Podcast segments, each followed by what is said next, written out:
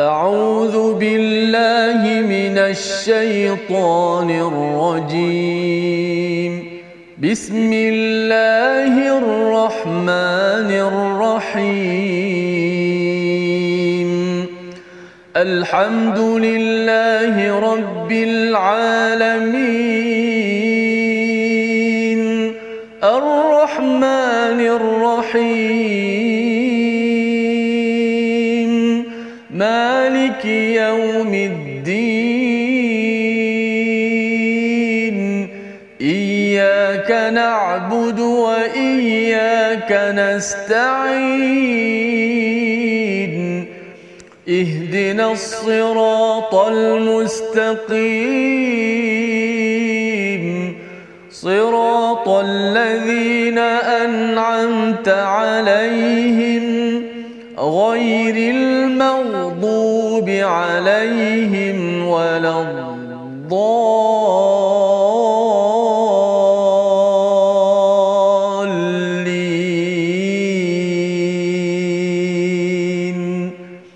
Assalamualaikum warahmatullahi wabarakatuh. Alhamdulillah wassalatu wassalamu ala Rasulillah wa ala alihi wa man wala.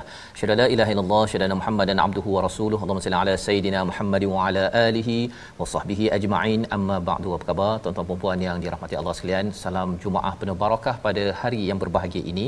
Untuk kita teruskan My Quran Time baca faham amal pada halaman 364 daripada surah ke-25, surah Al-Furqan sebagai satu surah yang amat penting yang menjelaskan kepada kita fungsi Al-Quran, bagaimana Al-Quran itu menaikkan taraf berfikir kita.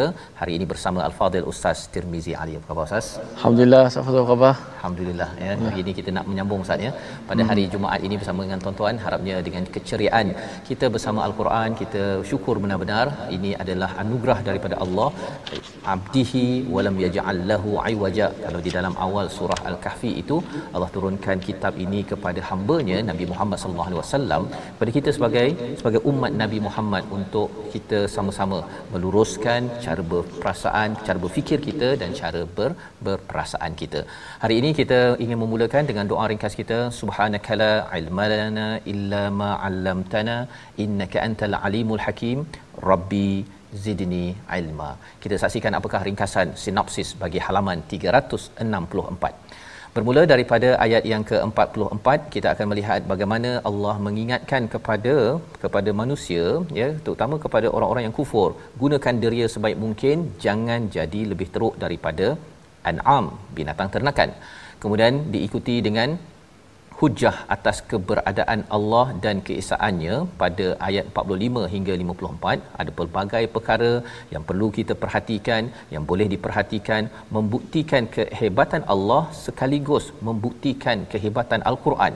Seterusnya pada ayat 55 menyembah sesuatu yang tidak bermanfaat yang perlu kita elakkan. Sama-sama kita mulakan dengan bacaan ayat 44 hingga 50 dipimpin al-Fadhil Ustaz Tirmizi Ali. Silakan Ustaz Baik, Alhamdulillah, terima kasih Fadil Ustaz Tuan Fazrul, ha, penonton-penonton sahabat-sahabat Al-Quran, bila sama-sama kita untuk sentiasa tidak lupa syukur pada Allah Subhanahu Wa Taala dengan ucapan Alhamdulillahi Rabbil Alamin dan berselawat ke atas junjungan besar Nabi Muhammad sallallahu alaihi wasallam ucapan Allahumma salli ala sayyidina Muhammad wa ala ali sayyidina Muhammad. Alhamdulillah suratul Furqan kita dah masuk uh, nak masuk surah-surah muka surah yang terakhir ya Betul, Ustaz. suratul Furqan Uh, bahkan nanti kita akan melalui debaran ayat ibadur rahman sama saya ya. yang pernah menjadi gagasan bagi apa ni Quran awal eh.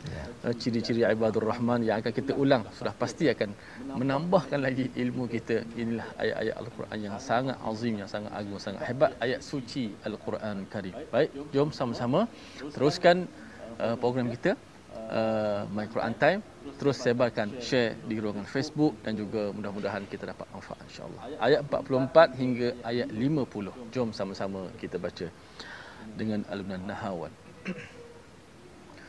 أعوذ بالله من الشيطان الرجيم بسم الله الرحمن الرحيم أم تحسب أن أكثرهم يسمعون أو يعقلون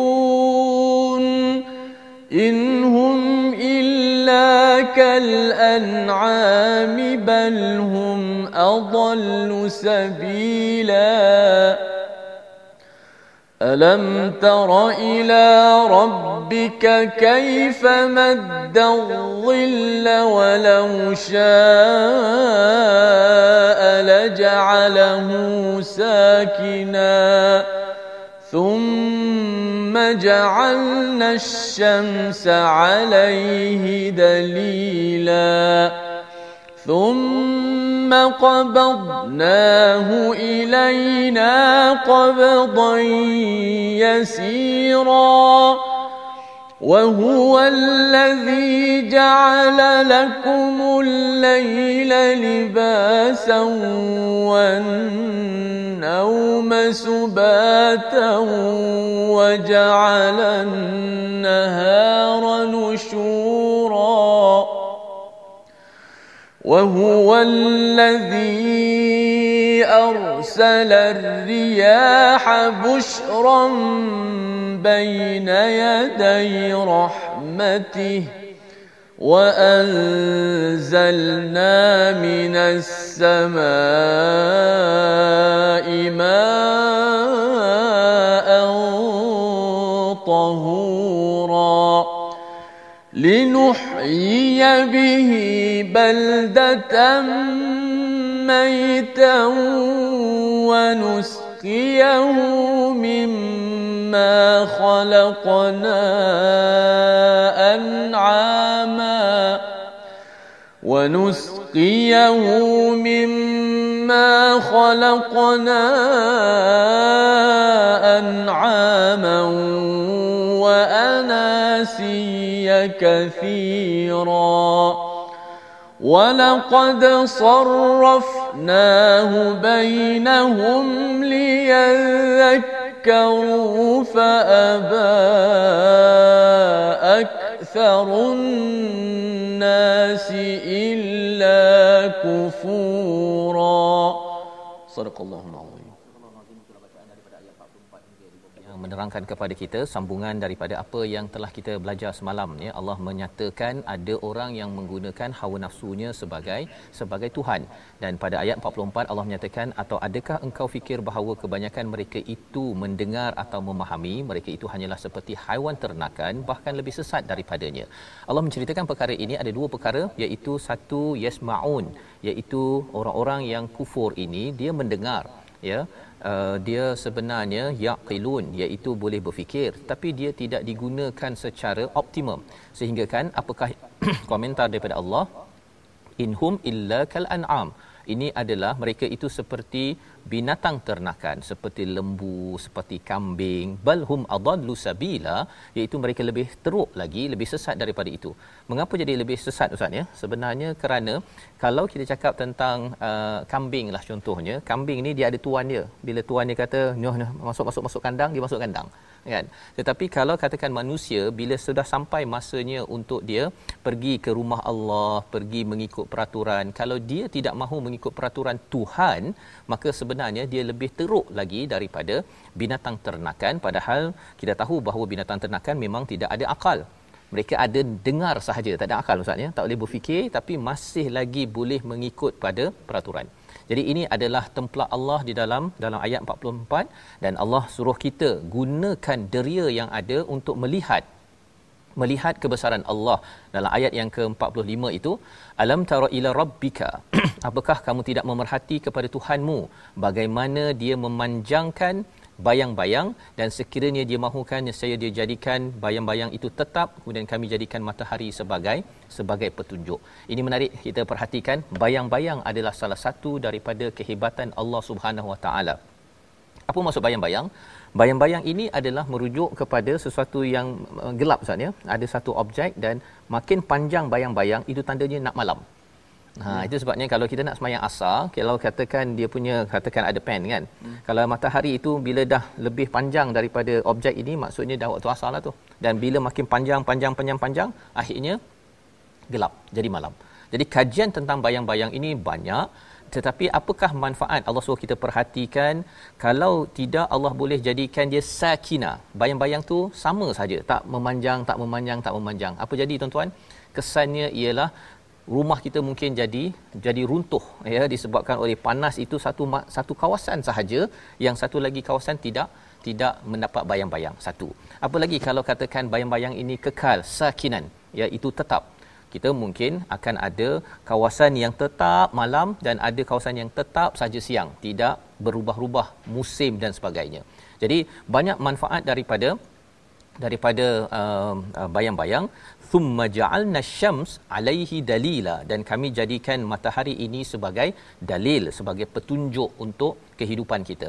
Jadi bila kita perhati uh, perkataan ini ataupun fenomena ini ini dalam surah al-furqan. Apa kaitan ustaz ya? Apa kaitan bayang-bayang matahari dengan al-furqan? Mm-hmm. Allah nak ceritakan bahawa apa?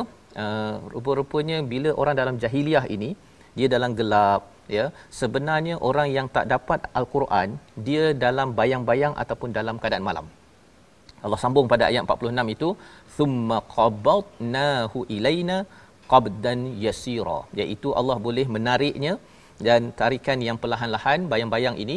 Nak ceritanya ialah ia adalah satu perjuangan mengeluarkan manusia daripada bayang-bayang ya kegelapan kepada kepada asyams kepada terangnya matahari iaitu diwakili oleh oleh nur daripada dia daripada al al-Quran. Jadi setiap kali kita tengok kepada matahari ia adalah kaitannya dengan al-Furqan. Dan setiap kali kita rasa macam ada orang dalam dunia ustaz ya. Kita ada 5 6 bilion orang yang bersama dengan al-Quran ni tak sampai 1 bilion. Yang lain itu sama ada dalam waktu malam ataupun dalam keadaan bayang-bayang. Dia teraba-raba ya. Uh, walaupun bayang-bayang tu adalah manfaatnya. Maksudnya orang-orang yang bukan Islam tak ada Quran ada manfaat. Ya. tetapi kalau dia terus bayang-bayang sahaja dia menuju malam. Bukannya bayang-bayang bukan menuju siang. Dia kalau makin pendek bayang-bayang itu maksudnya menuju siang. Dan siang ini dikaitkan dengan matahari dikaitkan dengan al-Quran Ayat yang ke-47 Allah sambung lagi ya. Wa huwallazi ja'ala lakumul lail. Ha, bawa pada malam pula. Tadi bayang-bayang sekarang Allah bawakan pada malam. Malam ini sebagai pakaian. Ini kita ambil secara fizikal dahulu kita lihat oh dia sebagai pakaian ya. Dia punya apa istilahnya selimut alam ustaz ya. Ha, matahari ini sebagai selimut alam ya di mana semua orang yang dapat malam tersebut dia dapat selimut. Pasal kalau kita ada lampu kat dalam bilik kita hmm. kalau kita nak tidur nyenyak juga kita selimut sampai ke sampai ke kepala. Yeah. itu kerana apa? Nak gelapnya itu. Maka Allah kata ini adalah sebagai selimut ataupun pakaian yang pertama. Dan tidur itu sebagai subata sebagai tidur tempat rehat yang nyenyak. Kalau dalam biologi biologi dalam sains menyatakan tidur ini adalah tempat untuk buang racun ustaz detoxification. Kalau orang yang sakit, bila dia dapat tidur yang okey, dia akan jadi lebih okey. Pasal proses uh, uh, membuang toksik dalam badan itu berlaku ketika kita tidur. Macam mana prosesnya? Tuan-tuan kena belajar biologi ataupun sains. Adik-adik yang belajar, cikgu-cikgu yang mengajar, bawakan ayat 47 ini menunjukkan apa? Bahawa malam tempat yang bagus untuk tidur, rehat. Tak sama tidur siang dengan tidur malam lain tidur malam dalam keadaan gelap itu dia membuat membuang toksik. Tapi kalau kita contohnya malam tak tidur siang kita tidur kualitinya untuk kerehatan untuk kesembuhan berbeza. Disambung lagi waja'alan nahara nusyura dan Allah jadikan siang itu bangkit ya untuk bangkit. Kita dah meninggal mati sekejap pada waktu tidur itu. Kemudian kita bangkit balik untuk kita bertebaran untuk mencari mencari rezeki. Jadi di sini kita nampak bahawa apa? Kalau kita kaitkan dengan Al-Furqan, dengan Al-Quran. Al-Quran ini ada orang yang berada dalam keadaan gelap malam, kemudian dia mencari-cari, mencari, dia rasa dia berehat sahaja dalam gelap. Rupa-rupanya bila dia dapat cahaya daripada Al-Quran, dia bangkit nusyura. Dia akan bertibaran dan dia akan memajukan kepada alam ini. Selama ini dia ingatkan dia tidur dalam tak ada Quran tidur dalam keadaan tidak ada cahaya Allah. Dia rasa dah okey dah. Dia rasa tak payah Quran tak apa. Rupa-rupanya bila dapat Quran baru kita dapat bangkit ustaz ya. Dia nampak eh Quran ni hebatnya. Macam mana cara berfikirnya? Lihat alam nampak akhirat. Nampak akhirat nampak alam. Itu yang diajarkan oleh Allah di dalam dalam al-Quran Ayat 48 disambung lagi ya kita nak baca tentang ar-riyah apakah yang diajarkan oleh al-Quran makin kita ada al-Quran ia menjadikan kita dapat berfikir secara secara sensitif mengenal kepada signal-signal. Apakah signal tersebut? Kita baca ayat 48 sekali lagi bersama Ustaz Tirmizi. Baik, eh, masya-Allah. Uh, kehebatan Allah Subhanahu Wa Taala yang menjadikan kepada kita sesuatu uh, dan Allah Taala bagaimana kita nak mengenal Allah ataupun Allah memperkenalkan dirinya uh, melalui ciptaan-ciptaan yang hebat bila kita kenal Allah Subhanahu Wa Taala yang memberi rezeki yang memberi sesuatu yang tidak sia-sia kepada kita semua maka akan menambahkan kedekatan kita kepada Allah Subhanahu Wa Taala. Baik, sama-sama kita baca ayat 48. Wa huwa allazi arsala riyah. A'udzubillahi minasyaitonir rajim. وهو الذي أرسل الرياح بشرا بين يدي رحمته وأنزلنا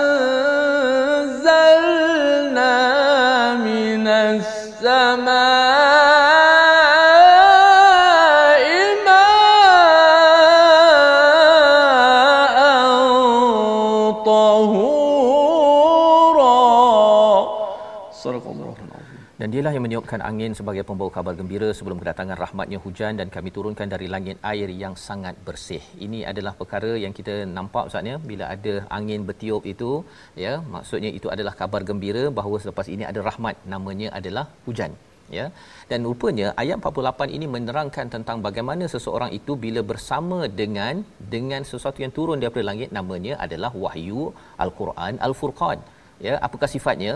Bila kita dapat tiupan daripada al-Quran ya kita tahu bahawa sebenarnya kalau kita dapat baca kan baca kena pakai riah kena pakai rih ustaz ya pakai suara nafas yang betul. Kalau tidak macam mana nak baca dengan baik?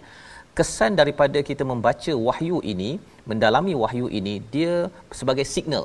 Ha sebagai signal bushra signal ataupun petanda kabar gembira bahawa kita akan dapat rahmat Makin baca banyak Quran, makin ramai lagi ahli keluarga kita yang suka Al-Quran, masyarakat kita suka dengan Al-Quran. Kita tahu bahawa ini adalah bushra daripada Allah Subhanahu Wa Taala.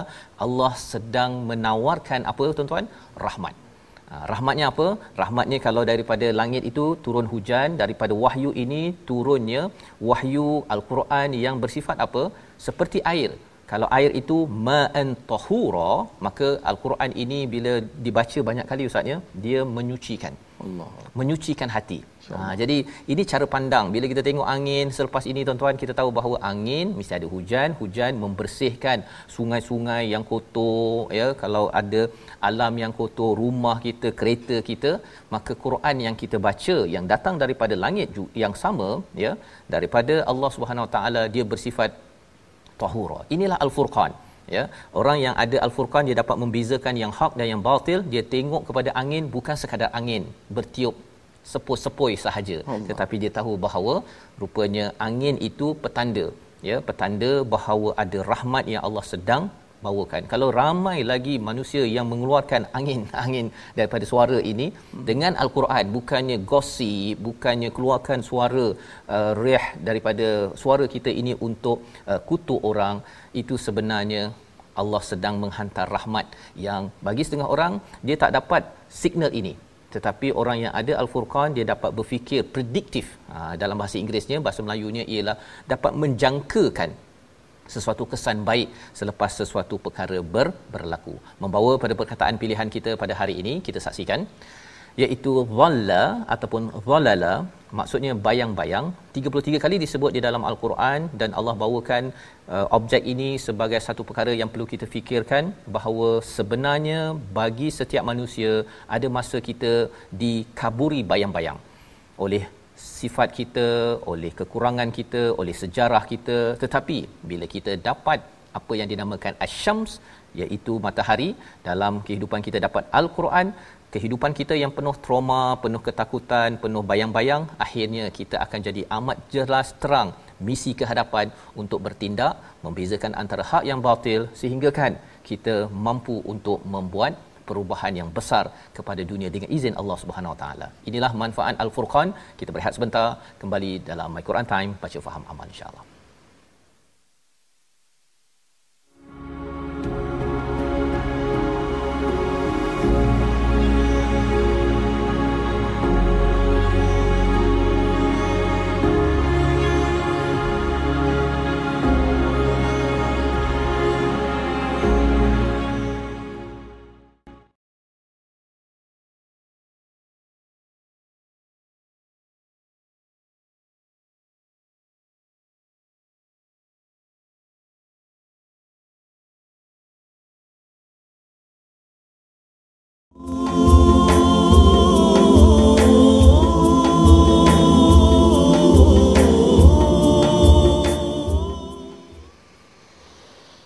وهو الذي مرج البحرين.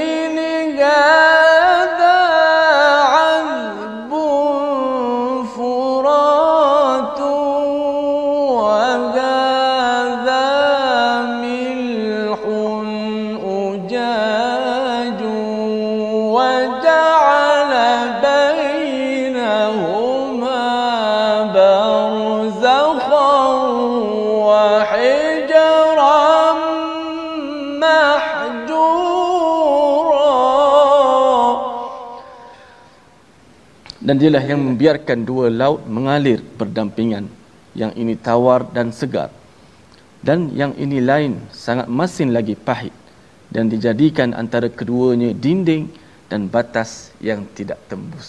Masya Allah ayat yang kita baca pada 53 ini yang insya Allah akan kita lalui sebentar nanti dengan tadabbur daripada Ustaz Fazrul. Sudah pasti uh, kita menambahkan lagi kecintaan kita dan kita mengakui keesaan dan kehebatan Allah Subhanahu Wa Taala. masya-Allah. Allah Taala bukan sekadar menciptakan kita tapi bagaimana uh, di sekeliling kita semuanya bermanfaat bukan sia-sia Ya, Masya Allah Ustaz Fas eh? Ya betul Ustaz. Hmm. Ya. Jadi ini pelajaran yang kita ambil beberapa perkara yang Allah bawakan dalam halaman ini amat menarik Ustaz ya. Betul. Saya ingatkan bahawa tengok kepada uh, malam, tengok kepada bayang-bayang, ingatkan Allah suruh fikir gitu saja. Rupanya tengok bayang-bayang, tengok pada diri. Allah. Tengok pada malam, tengok pada diri. Tengok pada milhun ujaj. Ha itu kita akan jumpa sekali lagi Ustaz baca tadi tu. Hmm. Pahit masin. Ini siapa sebenarnya dalam kehidupan saya? Ha, sama ada saya yang pahit masin ataupun saya ini adalah azbun furat kita akan tengok sebentar nanti tapi kita lihat dahulu tajwid pada hari ini Ya, baik. Uh, untuk tajuk pada hari ini, jom kita mengaji sikit tentang uh, huruf tebal dan nipis. Dan pada kali ini kita membahaskan tentang huruf yang bersifat masih lagi bersifat kadang-kadang tebal, kadang-kadang nipis dan kita dah bahaskan huruf alif dan juga huruf lam. Maka sekarang ni kita membahaskan huruf ra. Yang mana huruf ra ni uh, agak banyak sedikit berbanding alif dan lam itu uh, kerana ada yang keadaan dia tebal dan keadaan dia nipis. Dan kita membicarakan masih lagi membicarakan ra yang dibaca dengan ra yang dibaca dengan tebal. Itulah huruf ra yang dibaca dengan tebal kita boleh lihat di uh, slide kita ataupun dibaca dengan tafkhim.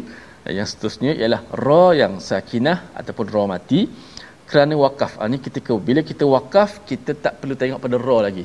Sebab bila wakaf pada ra, ra tu kena mati. Walaupun asal ra tu berbaris atas ke baris bawah ke baris depan, tak tengok dah pada ra tu. Kerana bila kita wakaf kita matikan ra, maka tengok sebelumnya. Ha, dia kata apa tu? Ha, maka sebelumnya uh, huruf mat.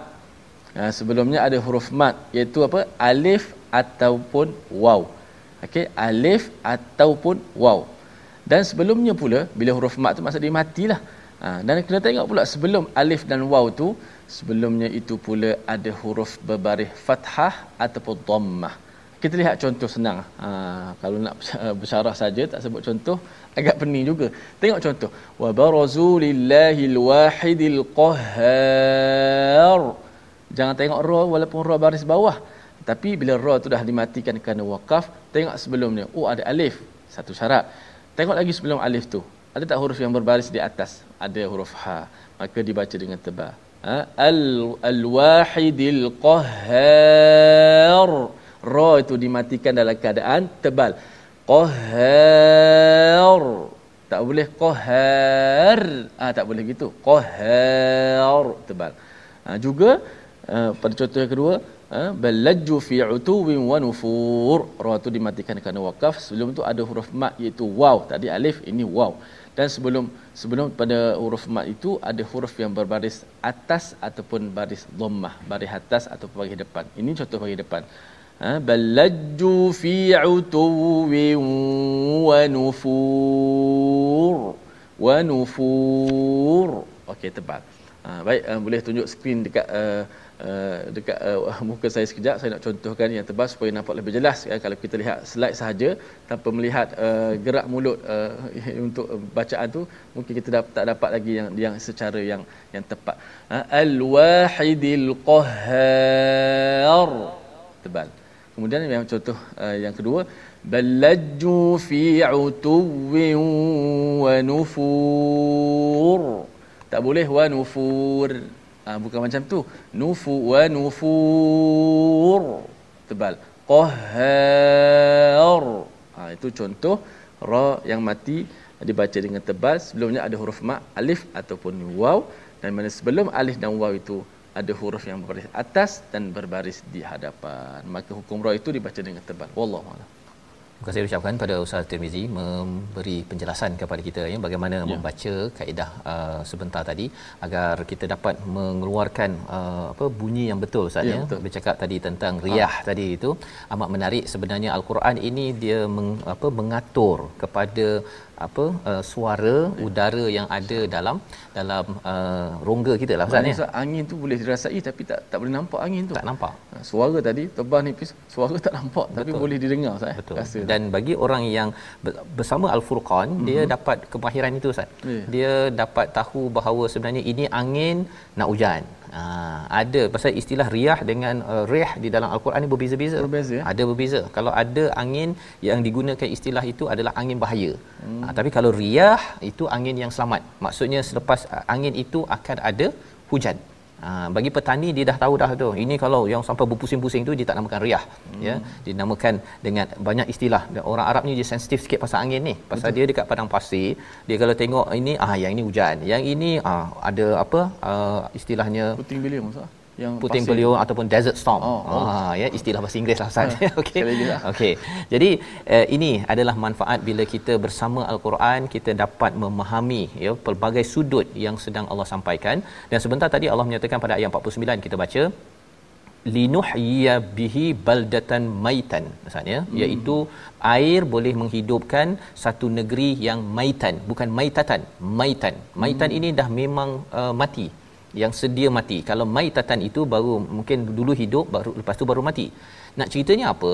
Bila kita tengok air boleh menghidupkan yang memang asal mati pun boleh hidup daripada al-Quran ya ini dinyatakan dalam surah Yasin juga bahawa dengan al-Quran yang turun kalau kita baca kita cuba faham hati yang keras yang mati yang busuk dia boleh dihidupkan malah lepas hidup dia menghasilkan apa kalau di sini wanusqiyahu mimma khalaqna an'ama menjadi air yang boleh diberi minum kepada kepada binatang wa anasi ya kepada manusia yang ramai.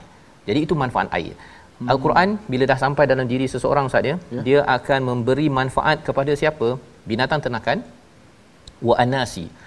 Wa anasi. Ini menarik pasal sebenarnya annas dia punya insan insan jamaknya adalah annas. Hmm. kan? Tapi kat sini uh, anasi. Anasi ini adalah jamak atas jamak kepada uh, annas. Nak ceritanya ialah bila ada al-Quran dia akan menghidupkan hati seseorang dia bukan sekadar bagi manfaat pada satu manusia. Insan bukan kepada annas ramai manusia tetapi pada anasi iaitu pelbagai kelompok manusia terkesan dengan al-Quran yang ada pada diri tuan-tuan. Ha, ini kesannya ya al-Furqan. Lebih daripada itu Allah kata walaqad sarrafnahu bainahum. Allah kata pasal air dulu ni sebenarnya Allah pelbagaikan air sampai kepada Shah Alam sampai ke Bangi. Ada yang perlu sampai ke Kelantan. Allah pelbagaikan. Wahyu Allah juga sarrafna ya. Allah pelbagaikan agar apa? Agar mengambil peringatan ambil peringatan tetapi ramai manusia yang kufur. Kalau air itu dah sampai mula-mula dia tak ada air dia minta ya Allah ya Allah Tuhan tolonglah apa sebagainya. Bila dapat air lepas tu dia tak mengingat Tuhan. Dia kembali balik kufur kepada Allah yang kita doakan kita tidak jadi orang-orang yang berada pada ayat 50 ini. Kita sambung lagi. Apa lagi peringatan daripada Allah? Kita tengok alam rupanya dia bawa balik kita kepada mengenal fungsi al-furqan yang membezakan hak dan yang batil. Kita sambung ayat 51 hingga ayat 55. Baik, jom kita teruskan lagi pengembaraan kita. Kita nak uh, uniklah itulah begitu uniknya al-Quran ini. Kita dapat mengenal Allah melalui kalam uh, al-Quran kalamullah. Jom sama-sama kita baca ayat yang ke-51 walau syi'na sehinggalah pada ayat 55. Teruskan dengan uh, alunan nahawan insya-Allah. أعوذ بالله من الشيطان الرجيم.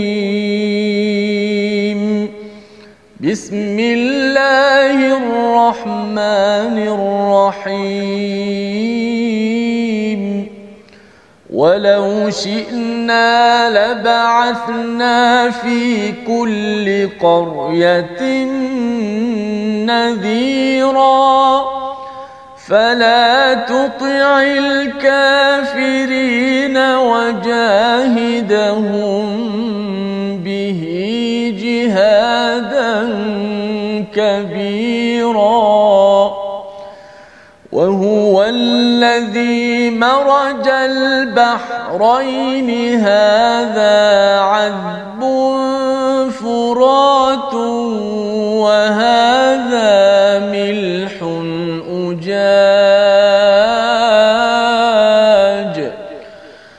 وجعل بينهما برزخا وحجرا محجورا. وهو الذي خلق من الماء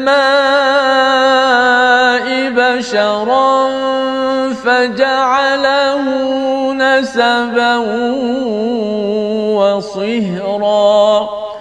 وكان ربك قديرا.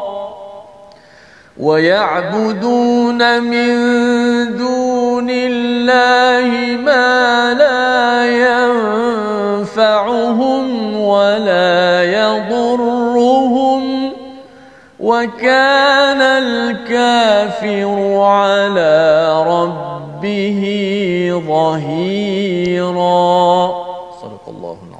Surah Al Azim kita bacaan daripada ayat 51 hingga 55 menyambung lagi walau syi'na laba'athna fi kulli qaryatin nadhira. Ya jika dikendaki jika kami kendaki Allah boleh saja menghantar membangkitkan pada setiap negeri pada setiap kawasan nadhira iaitu Rasul sallallahu alaihi wasallam ataupun pemberi peringatan.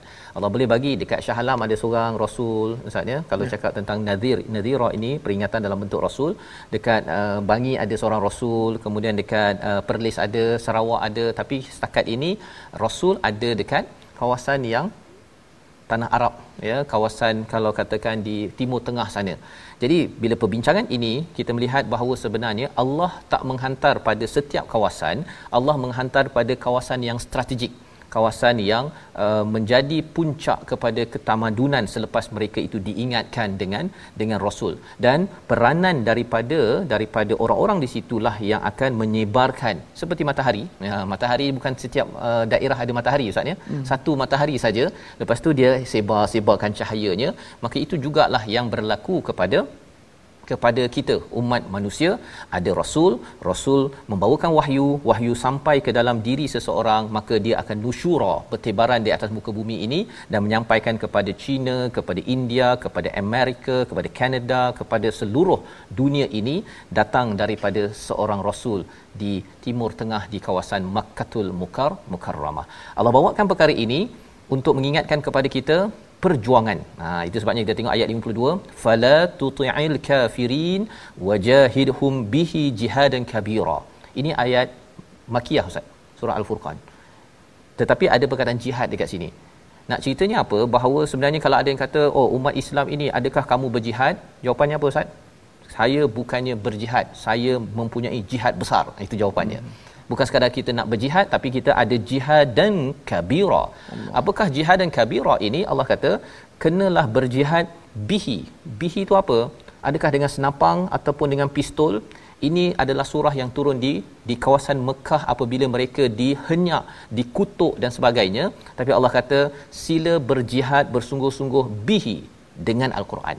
Rupa-rupanya berjuang dengan al-Quran ini tuan-tuan, baca, faham, amalkan, kita sebarkan, tuan-tuan share.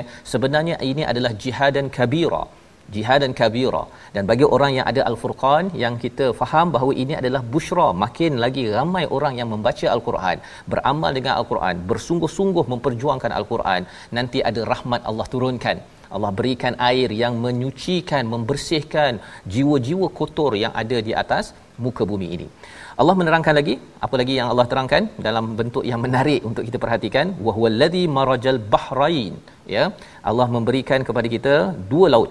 Ya hadza azbun furat yang pertamanya adalah tawar ya dan juga segar. Ya kalau air yang tawar Ustaz ya. Dia tidak masin. Satu lagi adalah milhun ujaj yang pahit masin. Ya dua-duanya tidak bercampur ya. Mengapa tak bercampur? Waja'ala bainu bainahuma barzahan wa hijran mahjura. Nah ya iaitu di antaranya itu ada pemisah ya di antara yang masin dengan yang yang tawar. Ini adalah satu kebesaran Allah Subhanahu Wa Taala dan apa peranan kita bila kita mengetahui perkara ini? Umat Islam, umat yang beriman dengan Al-Quran, dia ni seperti albun furat Ustaz. Oh. Yang tawar, sedap minum, boleh minum banyak kali, itu adalah umat yang bersama Al-Quran, bersama Al-Furqan. Tetapi yang tidak bersama Al-Furqan, ya, tidak bersama Al-Quran, dia ini masin pahit, minum lagi lagi haus. Ha, ya, dia tidak menyebabkan makin segar, makin sihat. Minum air laut. Tuan-tuan boleh bayangkanlah Ustaz ya. Pergi laut tu kita minum air laut yang masin itu, lagi minum lagi lagi bermasalah. Okey. Jadi ini adalah perumpamaan ataupun fenomena yang kita perhatikan. Kita kena pastikan wahijram mahjura. Letakkan pemisah, jangan terpengaruh dengan orang-orang yang pahit uh, apa tadi? Pahit masin tadi itu. Iaitu di kalangan orang yang tak baca Quran, orang-orang yang kufur yang membawa ideologi pelbagai, kita kena letak barzah, kena letak pemisah. Kita kena ada identiti dan identiti itu ialah dengan kita selalu mengambil air yang sedap daripada apa tuan-tuan daripada al-Quran inilah yang Allah nyatakan daripada air yang Allah turun itu kesannya ialah pada ayat 54 terciptanya manusia. Kita baca sekali lagi ayat 54 dipimpin Ustaz Tirmizi. Baik, masya-Allah Safas eh, kita baca pada ayat uh, 54 eh 54 untuk kita mengetahui lagi uh, uh, deretan uh, demi deretan uh, ciptaan Allah Subhanahu Wa Taala yang yang sangat hebat yang memberi manfaat kepada kita semua uh, yang menjadikan kita cinta kepada Allah Subhanahu Wa Taala dan kena banyak-banyak syukur kepada Allah Subhanahu Wa Taala. Jom sama-sama kita nikmati dan kita baca ayat 54. A'udzubillahi minasyaitanir وهو الذي خلق من الماء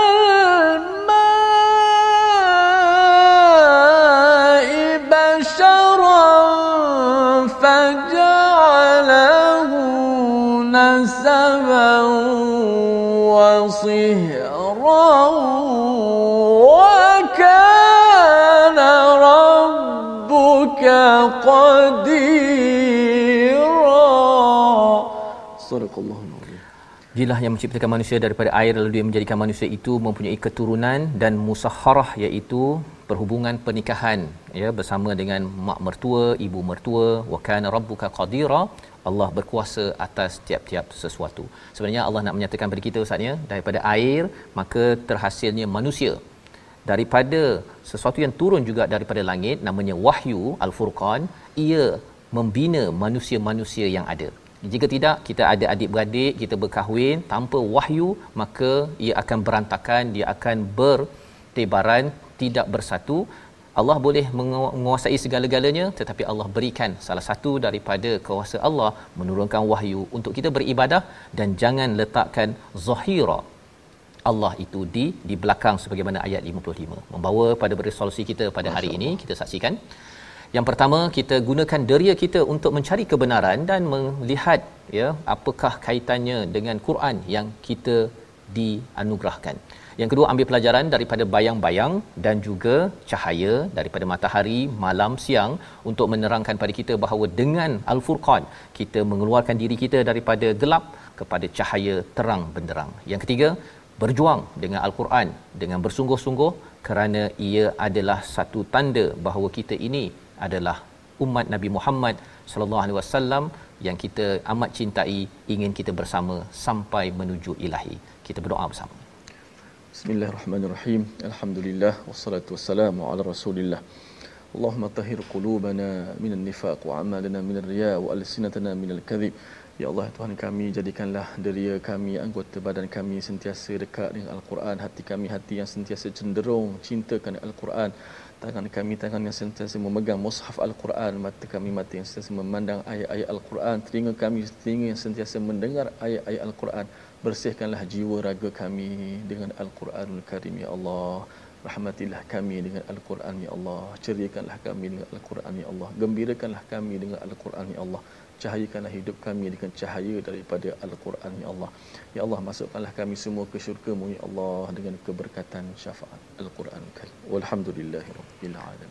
Amin ya rabbal alamin. Moga-moga Allah mengabulkan doa kita pada hari Jumaat ini dan kita membanyakkan amal kita. Salah satunya dengan kita menyumbang dalam tabung gerakan Al-Quran sebagai satu respon kita kepada wajahidhum bihi jihadan kabira.